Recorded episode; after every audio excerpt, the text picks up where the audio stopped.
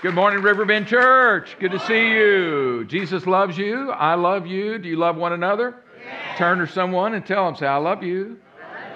Those of you who are joining us online, we welcome you today. What a joy and a privilege to have you with us.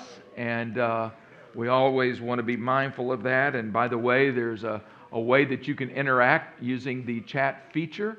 And we have those that are monitoring that and communicating with you. What I love to do is just to see where you come from and see where you're watching from, uh, not only this area, but all around the world. So please just, uh, just let us know where you're at, and what country, what city you're at, and it just encourages us so much. Well, y'all looking like you're in the Christmas spirit today, all ready for what God is doing. And isn't that a wonderful choice of a memory verse for December, huh? I had mercy. Everybody begged me for mercy. They said, oh man, they said November was tough. So you've got five Sundays in December. No excuses, all right? No excuses. I was just thinking uh, the other day, I thought, what would you do if I said, okay, everybody ready? We're to we're gonna say the memory verse we had last March. Oh, I don't know. I, I, I that, it didn't go over well when I shared that with someone, and so I thought better better not try that. All right. Anyway, we love the Word of God, don't we? Amen. And so, uh, because of that, we make a, make a plan and a practice for committing the Word of God to memory. As this year we've been focusing on what? Going deeper. Yeah, deeper in intimacy with the Lord, deeper in the Word of God, deeper in prayer, and deeper in community. And I think we've been pressing into that all year. Well, listen, I want to have a, a word of prayer with you before we get into the, the message for this morning that I'm excited and I pray that it feeds your soul today. And uh, so I want to pray just for general needs. Those of you who are watching online, those of you who are here in the room, uh, you may have a need for a breakthrough, need for a miracle. I think God's already moved through worship, and a number of things have taken place, transacted, I sensed, in the room. But just want to make sure that you know that you've been prayed for here. And we always have prayer teams at the close of every service. They're always available here at the front, and you're able to come and share something personal. They'll pray with you just between you and them. But uh, if you're here this morning and you have a need for a breakthrough, for a miracle, whether it be physical healing or maybe it's a financial miracle, maybe it's the need for guidance or something in your life, I'm going to ask that you would just declare so. It's kind of your step of faith of saying, Pastor, pray for me in this prayer, include me. Would you just stand to your feet if you're here and you're saying, I specifically have something that I want prayer for this morning? Give you just a moment, stand, and then we're going to have a word of prayer for you and with you. All right, so if someone is standing close to you and you're seated, that means now you're part of the prayer team. All right, so if you're seated, you're part of the prayer team, and uh, you can just stretch out your hand to them, or you can put your arm around them, or take them by the hand and agree in prayer. Can you do that right now for those that may be around you that are standing? So let's reach out our faith right now. Father God, we're thankful that we are told in the scriptures that we can come boldly and confidently before the throne of grace to find help in time of need.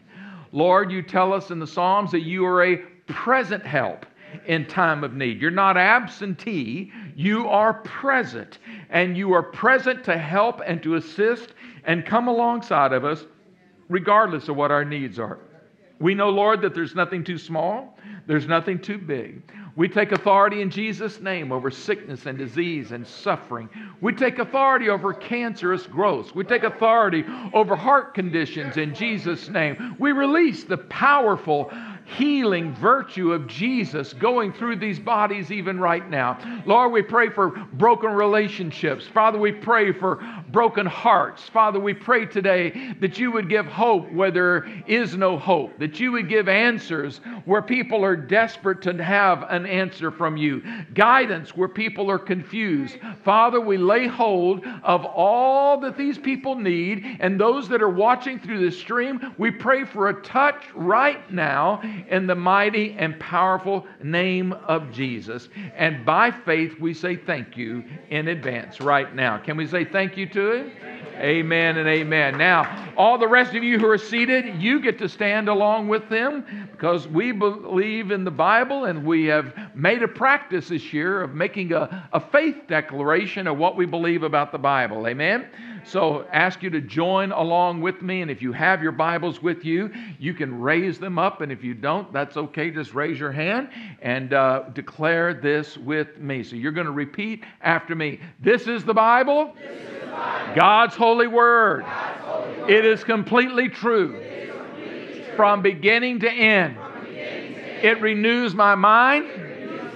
It transforms my heart. It my. It guides my path. And I choose to not only read it, to not only hear it, but to put it into practice by God's grace. Father, we thank you for the Word of God. We thank you that it is alive, it is active, it is powerful, and it has relevance in our lives today. We pray that you'd minister to us today through this message that you put on my heart. And as we celebrate Christmas this season, that it would speak to us. It wouldn't just be same old, uh, just messages that we've kind of tucked away and forgotten about. But Lord, it would challenge our hearts to take a forward step towards you and make you truly the King of Kings and the Lord of Lords. We pray this in Jesus' name. Amen and amen. You may be seated. Praise God. Well, it is December the 3rd, and we are beginning this Advent season, these four weeks as we build up to Christmas Eve, which falls on a Sunday. And by the way, someone asked me just uh, yesterday, are, are, you, are we having church on Christmas Eve? Why would we not have church on Christmas Eve? I mean, don't even say that. Don't even speak those words, all right? Yes, we will have church on Christmas Eve. I will be here. You will be here. Amen? What better time to have church? Amen? So, we have four Sundays that comprise the Christmas season, and so we wanted to begin a new series of messages starting today, and it will encompass all four Sundays. And rather than doing maybe just a traditional Advent series, which uh, we've done before and it's fine, but I just kind of wanted to give a little bit different twist and tweak to it. And so uh, I've entitled this message series, Considering the Characters of Christmas. Considering the characters of Christmas takes a look at characters that maybe aren't so obvious. Uh, they may not be visible in the nativity scene, or they may not be at the top of your memory when you think about if I ask you to list the characters of the Christmas story, you might even forget some of them. But not only are some of the some of them will be very obvious, and so for example, when we get to Mary, we're going to have a message on misunderstanding Mary. We're going to take a deep dive into Mary. Do you know people misunderstand Mary? And so we're going to take a deep dive into that as well as some other important characters regarding Christmas, these Christmas characters. So let me ask you this question uh, this morning as we start the first of the series, which is called Waiting for Christmas. Everybody say, Waiting. Waiting. How many of you, when you were a child, remember the anticipation that was built up knowing that Christmas was right around the corner? Do you remember that? How many of you, as parents, some of you are parents and you have had children, it's like pulling your hair like can these kids just shut up until you know we've gotten past christmas and all they're doing is talking about can i open that gift? And uh, some of our kids don't even wait until christmas really to open their gifts. So there is something about waiting for christmas the christmas moment that we're familiar with right? So christmas is frequently associated with waiting. But i want to look at it from a biblical standpoint and i want to begin by asking you the question Is there anything this Christmas season, this December 3rd, that you can think of that you're anticipating? That you're waiting for, not just at Christmas time, but even in general? Is there something deep in your heart that you're longing for, or something that maybe you're even expecting? Expecting to receive. Maybe you've been leaving notes for a loved one for the last several months of something you'd like for Christmas, and you've already built up some anticipation for receiving it. I hope I don't want to get in into the middle of that, but uh, I hope that you are excited to find out that truly you receive it. Waiting, anticipation are important qualities as we look forward to Christmas. Did you know that in the Gospel of Luke, we actually come across two characters. I know you can tell who they are because they're right there on the screen. They are Simeon and Anna. Simeon and Anna. I bet you hadn't thought about Simeon and Anna as it relates to Christmas time. But they're two characters that make an appearance in the very final act of the Christmas drama. And one of these, of course, is a man named Simeon. Everybody say Simeon. And the other is a woman named Anna. Everybody say Anna. Anna. And guess what? They're both prophets. Yeah. They're amazing people. There's a lot we can learn from them because they really embody the idea of waiting and anticipating this Christmas season. Now, by the way, when you look at a Christmas card that has a picture of the nativity scene on it, you're not going to see Simeon and Anna. They're not going to be on it. All right? When you see maybe a live Christmas nativity scene, you'll see the wise men, which, by the way, shouldn't be there, but anyway, we'll get into that later. Uh, you'll see the shepherds. You'll see baby Jesus. You'll see Mary and Joseph. You're not going to see Simeon, and you're not going to see Anna, but they're a part of the important Christmas narrative.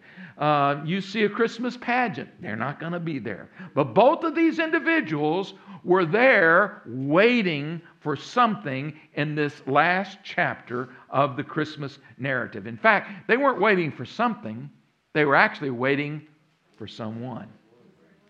And the most important thing of all. Turn in your Bibles with me to the text we'll use for this morning that tells us the story in only a few verses but it's long enough that I'm not, I didn't put the entire text on the screen, but you can look at the reference here. So you may use your devices, take your tablets, look at your phones, turn to Luke chapter 2, verses 22 through 38. Chapter 2, verses 22 through 38. If you're watching this stream, you can just pull out your Bible and read along with me as we go. Luke chapter 2, beginning in verse 22. All right, so we're going to skip a couple of verses here, but we'll jump down to verse 25 after the beginning verse. Everybody ready? Here I go. So in verse 22, the scripture reads Then it was time for their purification. Whose? Mary and Joseph. Then it was time for their purification offering, as required by the law of Moses after the birth of a child. So the parents took him to Jerusalem to what? To present him to the Lord. Pause just for a moment. I want to just give you a reference on time. This was six weeks Jesus was six weeks old at this time. He had already made, on the eighth day after his birth, he had already gone to the temple for circumcision. This is a follow up visit for the law of purification to be fulfilled. So we find Joseph and Mary along with a six week old baby. Can you picture that?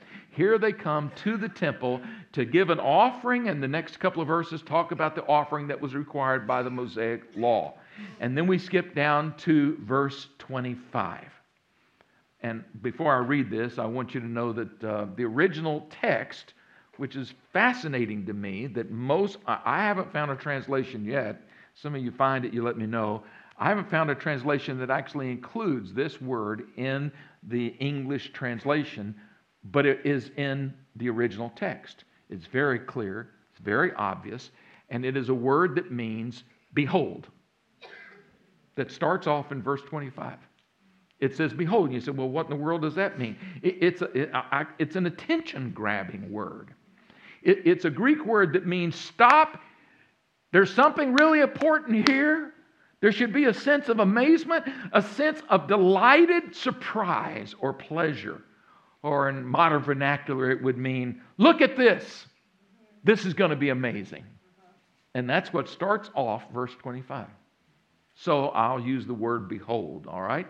Behold, at that time there was a man in Jerusalem named Simeon. He was righteous and he was devout and was eagerly waiting. How? Eagerly waiting for the Messiah to come and to rescue Israel. The Holy Spirit was upon him and had revealed to him that he would not die until he had seen the Lord's Messiah. That's a pretty cool revelation, isn't it? So he, the Holy Spirit spoke to him and gave him a revelation that he was going to be alive and we'd be able to actually see the Messiah. That day, verse 27, the Spirit led him to the temple. So when Mary and Joseph came to present baby Jesus to the Lord as the law required, Simeon was there. He took the child in his arms and began to praise God, saying, Sovereign Lord, now let your servant die in peace as you have promised. I have seen your salvation, which you have prepared for all people. He is a light to reveal God to the nations, and He is the glory of your people, Israel. Jesus' parents marveled, or as the New Living says, his parents were amazed at what was being said about him. Then Simeon blessed them, and he said to Mary, the baby's mother, This child is destined. How many of you know Jesus had a destiny? Amen. So do you, by the way. This child is destined to cause many in Israel to fall and others to rise. He has been sent as a sign from God, but many will oppose him. As a result, the deepest thoughts of many hearts will be revealed, and a sword will pierce your very soul. Then to verse 36 Anna, a prophetess, was also there in the temple. She was the daughter of Phanuel from the tribe of Asher, and she was very old. Her husband died when they had been married only seven years. And then she lived as a widow to the age of 84. She never left the temple, but stayed there day and night, worshiping God with fasting and prayer. I'd be happy just to get someone to church twice a month. She was there day and night, never left. Worshiping God with what? Fasting and prayer. And she came along just as Simeon was talking. Just as Simeon was talking with Mary and Joseph, and she began praising God. And she talked about the child, Jesus, to everyone who had been waiting expectantly for God to rescue Jerusalem. Isn't that a great narrative? I bet it's been a while since you've thought about Simeon and Anna, right? So we're going to give them their due today. They are key characters in this Christmas story. Remember, it starts off talking about Simeon, and then we switch over to Anna. So let me just review the scriptures as specifically as the idea of waiting is relevant to both. So we find this idea of waiting with anticipation. The word here for waiting literally means not just to wait like, I wish, I wish my wife would get ready to go. I'm waiting. Carrie sometimes gets mad when I go and get into the car and start the car. I'm sure none of y'all, mar- your marriages have this issue. But whenever I get into the car, if I'm impatient and I decide, I'll say to her, I say, honey, I'll just wait in the car, which means I'm tired of waiting inside. Come on, someone say amen with the this one. So I just go ahead and get in the car and I start the car and warm it up and then X number of minutes, whenever it is, she comes and joins me. I feel better. I don't know how she feels about it, but anyway, I have been what? Waiting with anticipation. Knowing that she's coming. Someday, some hour, she will be there, ready to go. But in the meantime, I'm waiting. This word here doesn't mean just twiddling your thumbs, it means waiting with a hopeful anticipation. So here we find this same waiting idea on both accounts, both Simeon and Anna. But we're going to find that they're both different. So look at verse 25, it's on the screen. Now there was a man in Jerusalem called Simeon who was righteous and devout, and he was waiting. waiting. He was waiting for the consolation of Israel. We'll talk about that in a moment. And the Holy Spirit was upon him. And then in verse 38, as we shift, it says, coming up to them at that very moment, this is talking about who? This is talking about Anna. She gave thanks to the Lord and she spoke about the child to all who were looking forward. The word there for looking forward is also the idea of waiting. Where had Anna been for all these years? In the temple. What do you think she was there with? An attitude of what?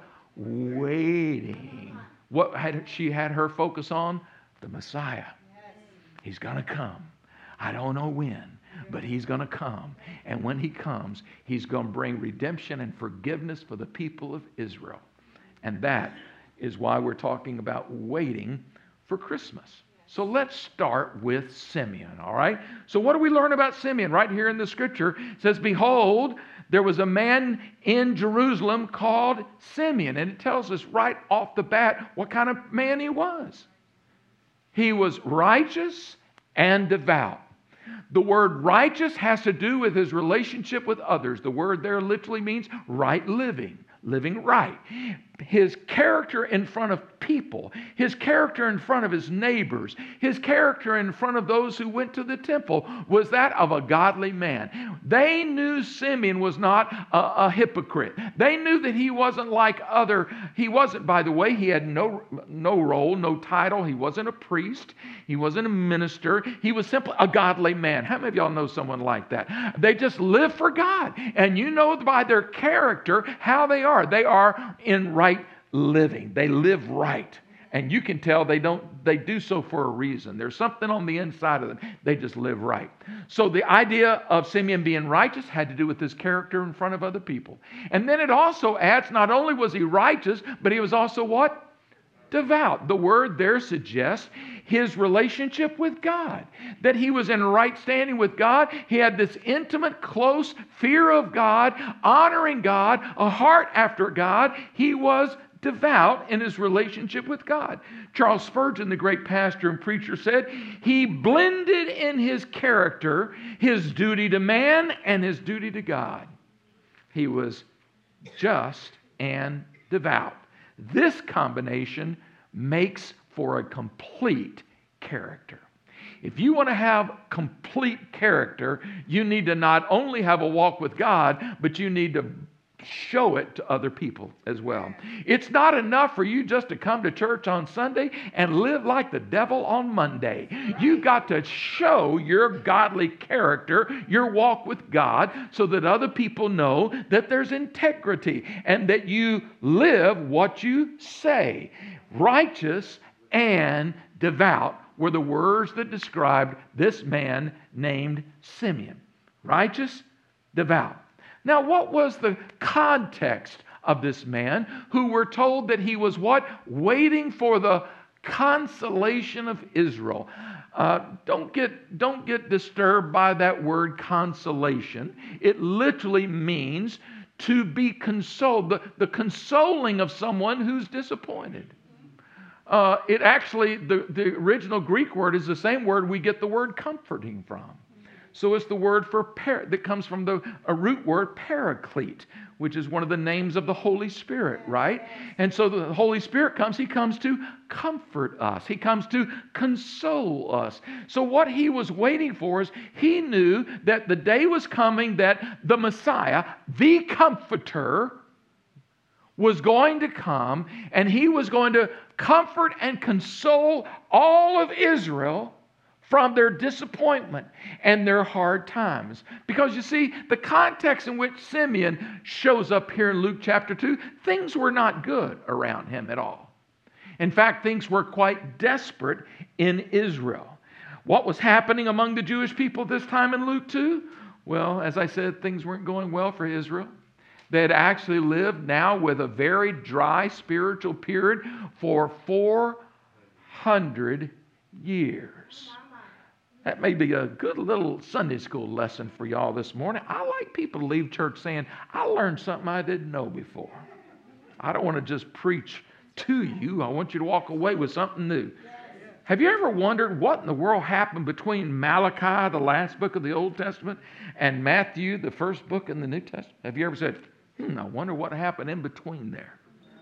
Did you know that there's 400 years between the life of Malachi and John the Baptist showing up?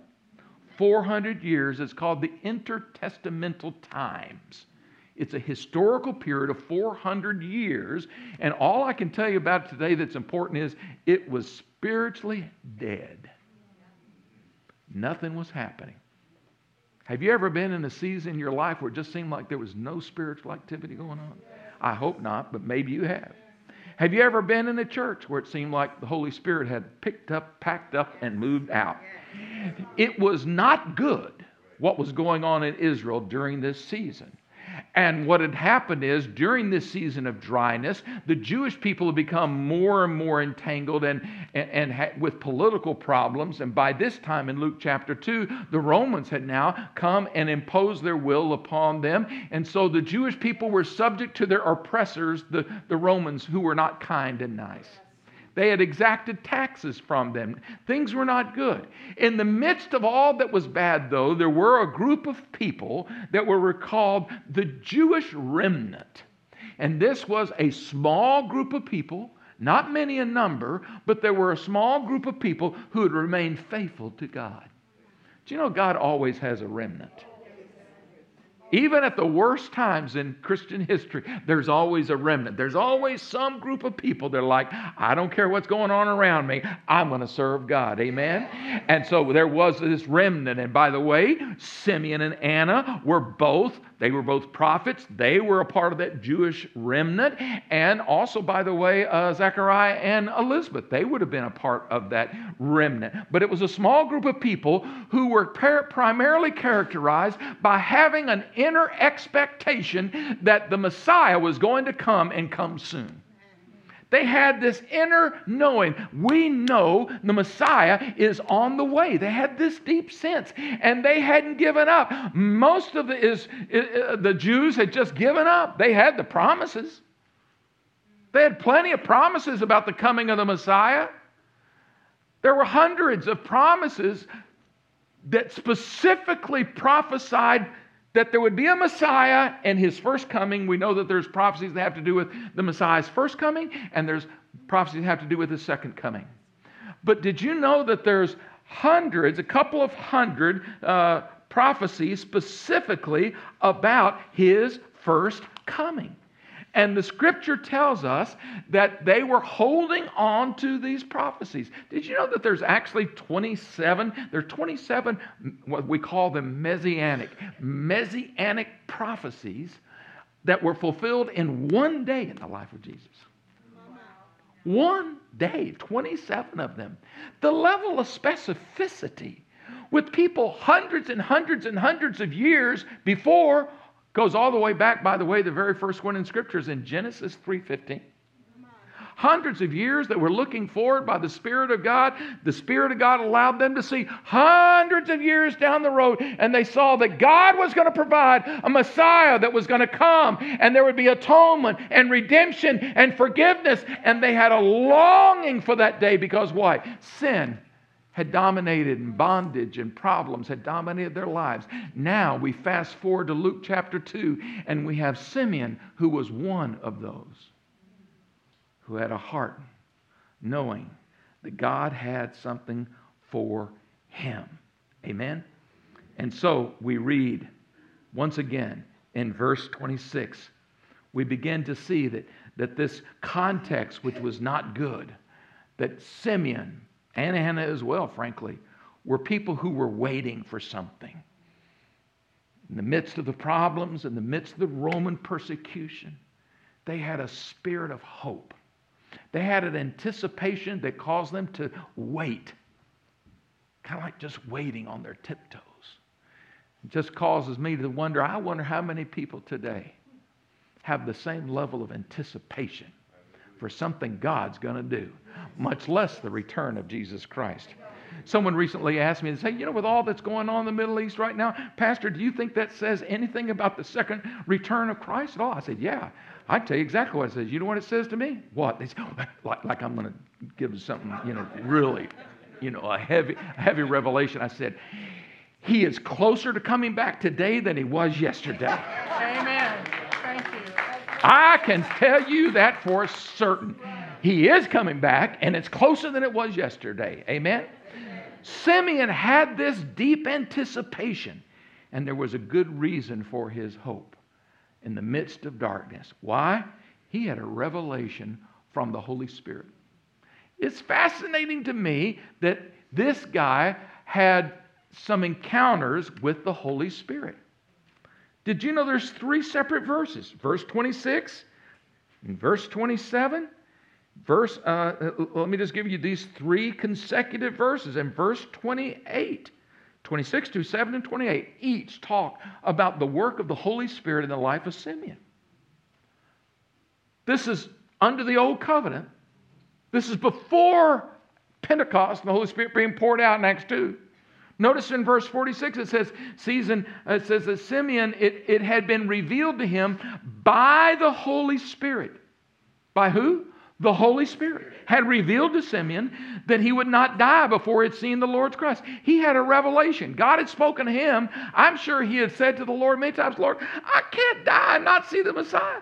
I must see the Messiah. I've got this inner waiting and this anticipation. And I'm sure at some point, someday, the Holy Spirit spoke to him and said, Simeon, just know this. You're not going to die before you see the Messiah. You'll see the Messiah.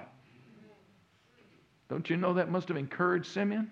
So the Holy Spirit is speaking to him. He had an encounter with the Holy Spirit. He talked to God through the Holy Spirit. And here it says in verse 26 that he had a revelation that he was going to see that he was going to see the Messiah. This is the fulfillment of it. Secondly, then we also read it says it says that the Holy Spirit he was upon him. The Holy Spirit was upon him. And, and then we see here in the uh, verse 27, it says, And the Holy Spirit prompted Simeon to go to the temple courts the same moment, the same day that Joseph and Mary were going to go. Three consecutive verses that remind us that the Holy Spirit was active in that situation. Holy Spirit was active speaking, prompting, revealing to Simeon. Listen, he was a prophet. He was also a man who knew how to listen to the voice of God. In fact, did you know that the name Simeon simply means listening?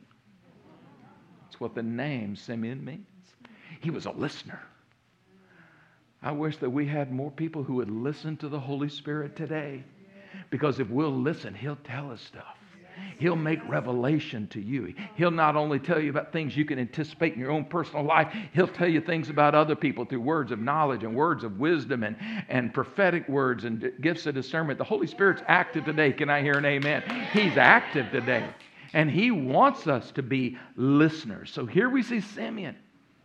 And he is waiting with expectation for what? For the coming of Christ because he knew that when the Messiah came, it would mark that he was coming to relieve uh, the pain, the misery of the Israelites, and he would bring consolation. Yes. What did I say that was? Consolation is encouragement in the midst uh, of disappointment. I know people today who need consolation. I know people today who are struggling and they need to have the hope that only Jesus can give. The need to be comforted is a universal human need. and here God told him, You just hold on, Simeon. You're going to see the Messiah before you go. Uh, quickly, let me just tell you a quick story. I'm looking around to see if I see who, who's in the room here. She must be serving, but uh, many of you may know this, or, or, most of you probably don't, but we had some special members in our church uh, Mike and Sandy Buslego. Now, Sandy's probably serving in the children's ministry this morning. I don't see Sandy in the room, do I, right now? Okay. Mike, you would know Mike because he was 101 years old. Mike had become almost totally blind, but he never missed a service that he could get to. And he just passed away. What helped me out, Heather? What? Three weeks ago, maybe? Yeah. So, uh, uh, a year ago, so he was 101. So, about a year uh, plus maybe a year and a half ago, he had told me, he said, Pastor, he said, I'm believing God to get me to 100. I'm thinking, okay, Mike, whatever you say, you know. And he said, I'm going to be 100. I'm saying, yes, you will. And uh, I said, thank God you're married to a younger woman, Mike. That's all I can say. So he was determined to live till he was 100. And he made it. We threw a big birthday party for him. It was wonderful. Now, I heard rumors that he had changed his goal to 105, but I don't think God was in that. I think he had just, you know, was just thinking, I need another goal. We may as well set up 105. Unfortunately, or fortunately, however you want to look at it, he was having a test, uh, a CT scan, and un- just really didn't know exactly what was wrong. And the doctor says, Did y'all know that he has brain cancer? And we're not too sure how long he's going to live and had predicted suffering to be extensive with it. They brought him home literally two days later, brought him home. He was in hospice, he was at the house, and um, a couple of us went over there to pray for Sandy and pray for Mike. And uh, I just felt while I was there, the Lord said, He's, He has finished His race. How many of you think at 101 that you might, might have finished your race? And I could tell there was no reason for Mike to continue to live. And we stood there that night with Sandy's full agreement. We said, Jesus, take him right now. Now, that, that you, every time you pray for someone, please don't pray that, all right? But, but at 101, and now all of a sudden having to deal with a, a condition that was going to not be good, right? She said, Please, he's ready to go. We prayed, and within three days, the angels had ushered him into heaven. I hope the word doesn't get out that I've got an anointing to pray for people. But anyway, the Lord heard our prayer. And I thought to myself, that's just like Simeon. He, the, he knew he was going to live to 100. He felt like he had a promise from God. He's going to live to 100 and he fulfilled it. Simeon knew that God revealed something to him was coming, and he was waiting for it. Isn't that amazing? The Holy Spirit prompted him to go to the temple courts. When? God's timing is just remarkable. God's never late. He frequently is not early. Y'all notice it? Anybody knows it? He's rarely early, but he's never late. He's never late. And just at the moment that Simeon happened to be prompted by the Holy Spirit, it's time to go to church. Simeon goes to church, and guess what? Here's Joseph and Mary carrying Jesus at six weeks old, and wouldn't you know it, it's exactly the right timing. Listen, when you're led by the Holy Spirit, you can know you're going to have encounters with people. You're going to be used by God. You need to be prompted by the Holy Spirit. Live in God's timing. When He shows up in the temple courts, just the right moment. When He saw Mary and Joseph, and with that baby, what did He do? He grabbed the baby. Talk about bold. I mean, he just, he had no problem at all. Give me that baby. Grabbed that baby, took that baby, and just started prophesying over that baby. He knew. Isn't it amazing that he had such a knowing? I mean, there, were, there could have been who knows how many other babies coming through the temple that week. But there's only one Messiah. Only one. And he just knew it. Why? He was so in tune with the Spirit of God that the moment that he saw that baby, went, That's it right there. Sovereign Lord. Now he's talking to the Lord. Lord, now I can die in peace. I have seen. Remember what he said the Lord promised him? You'll see the Messiah. He said, I've seen your salvation, which you prepared for all people. He is a light to reveal God to the nations. He is the glory of your people in Israel. So he's praying, but he's really prophesying here too. And sure enough, Joseph and Mary were totally amazed.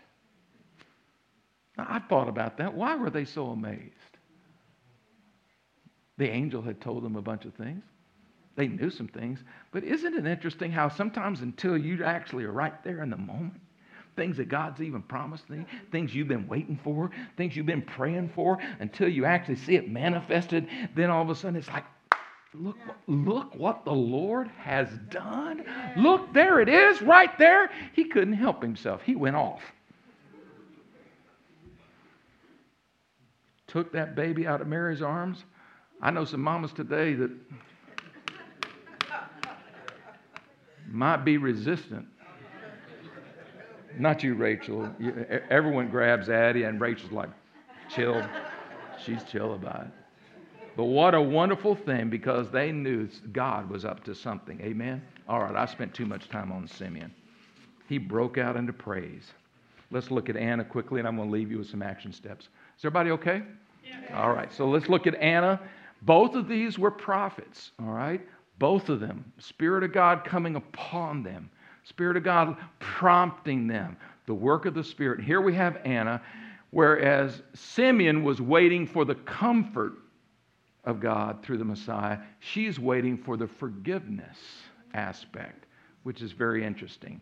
So, this other Christmas character who was waiting with anticipation was Anna. So, the scripture tells us that she and her husband had been married for seven years, only seven years.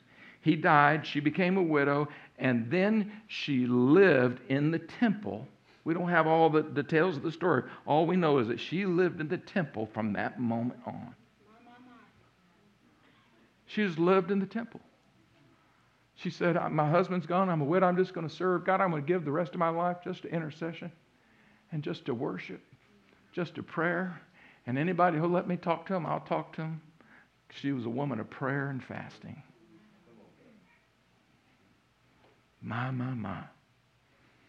Pastor Josh recently talked about singleness. That's an example here of a single woman, a widow, only had only enjoyed seven years of marriage, but she didn't give up on life's purpose.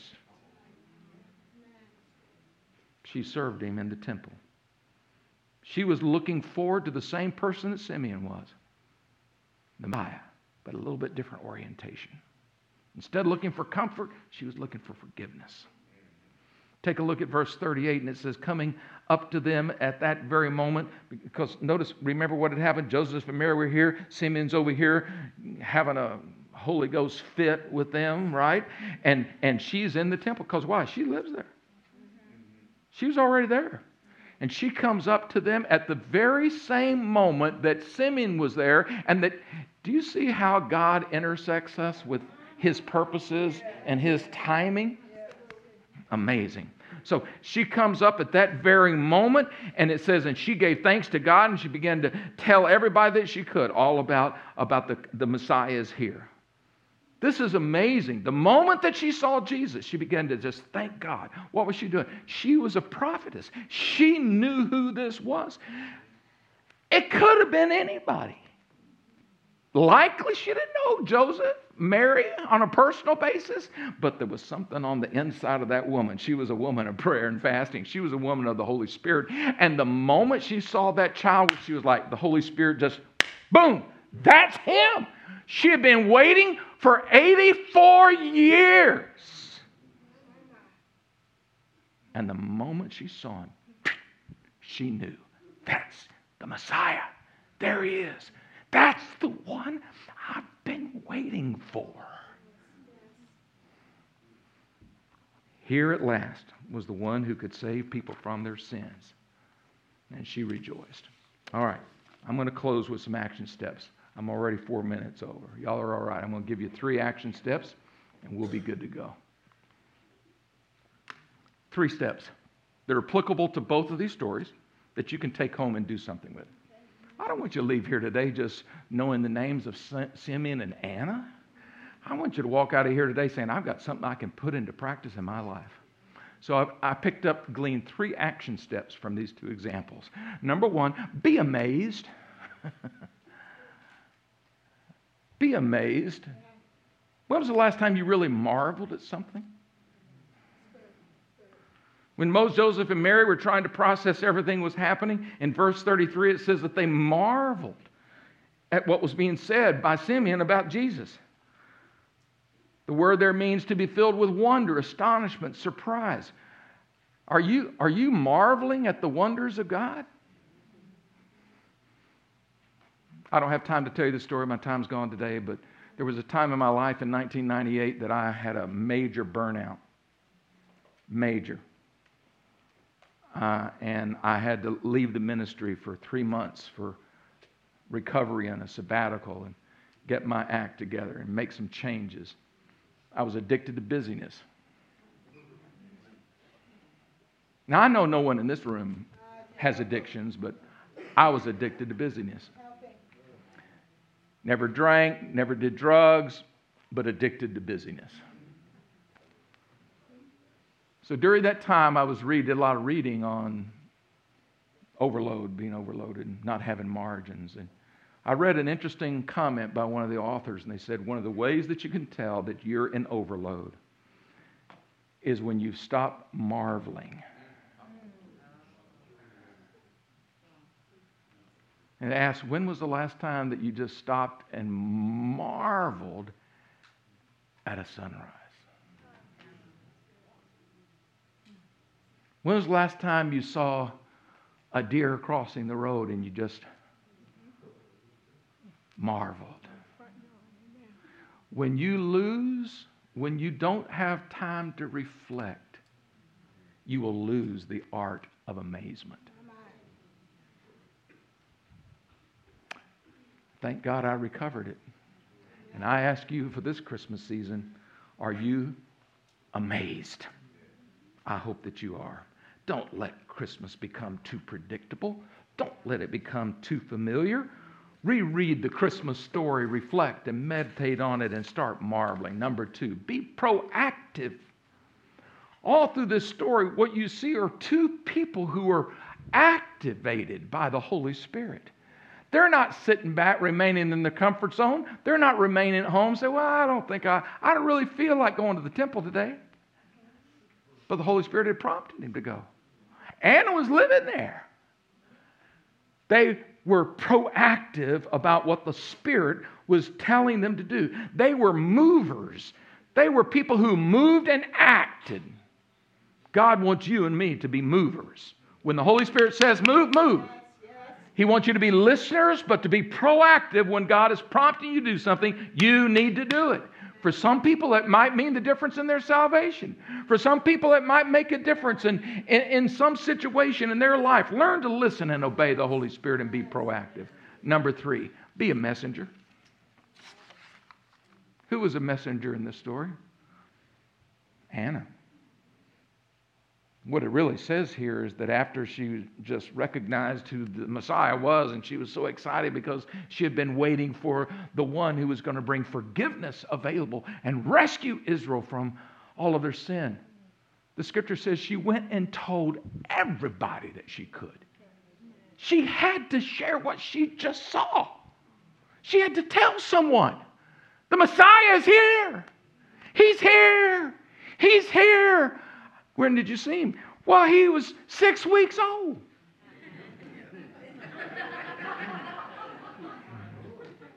Anna, you've been drinking the communion wine? Seriously, I saw him. I know he is here.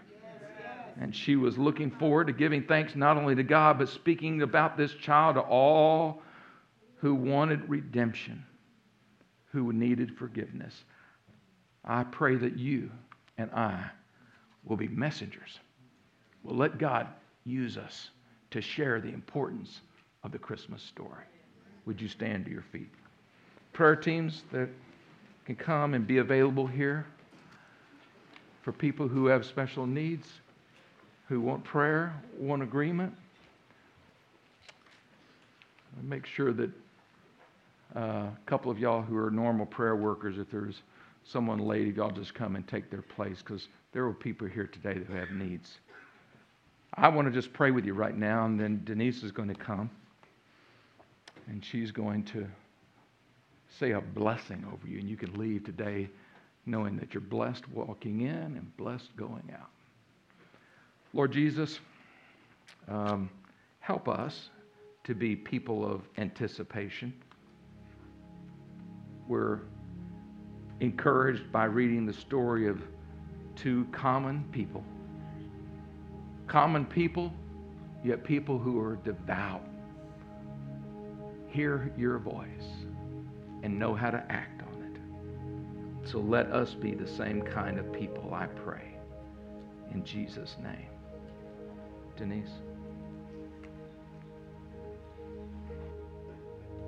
As we leave, we know that we're going to be encountering a lot of people who need hope this season. So I just want to bless you with hope. Would you extend your hands to the Lord and just receive from Him so that you can give to others? I bless you with the hope that your Father hears you and He sees you and that He is at work in your situation to bring about His purposes. I bless you with the hope that He is all powerful and He is able to do exceedingly and abundantly more than you could ever ask or imagine. I bless you with hope that He is able to deliver you from difficult situations. I bless you with the hope that you are holy and completely loved by your Heavenly Father, who only has good thoughts toward you and good plans for you. And finally, I bless you with hope that you have a bright future full of His joy and peace. May you be blessed with hope as you go from this place. Amen. God bless you all.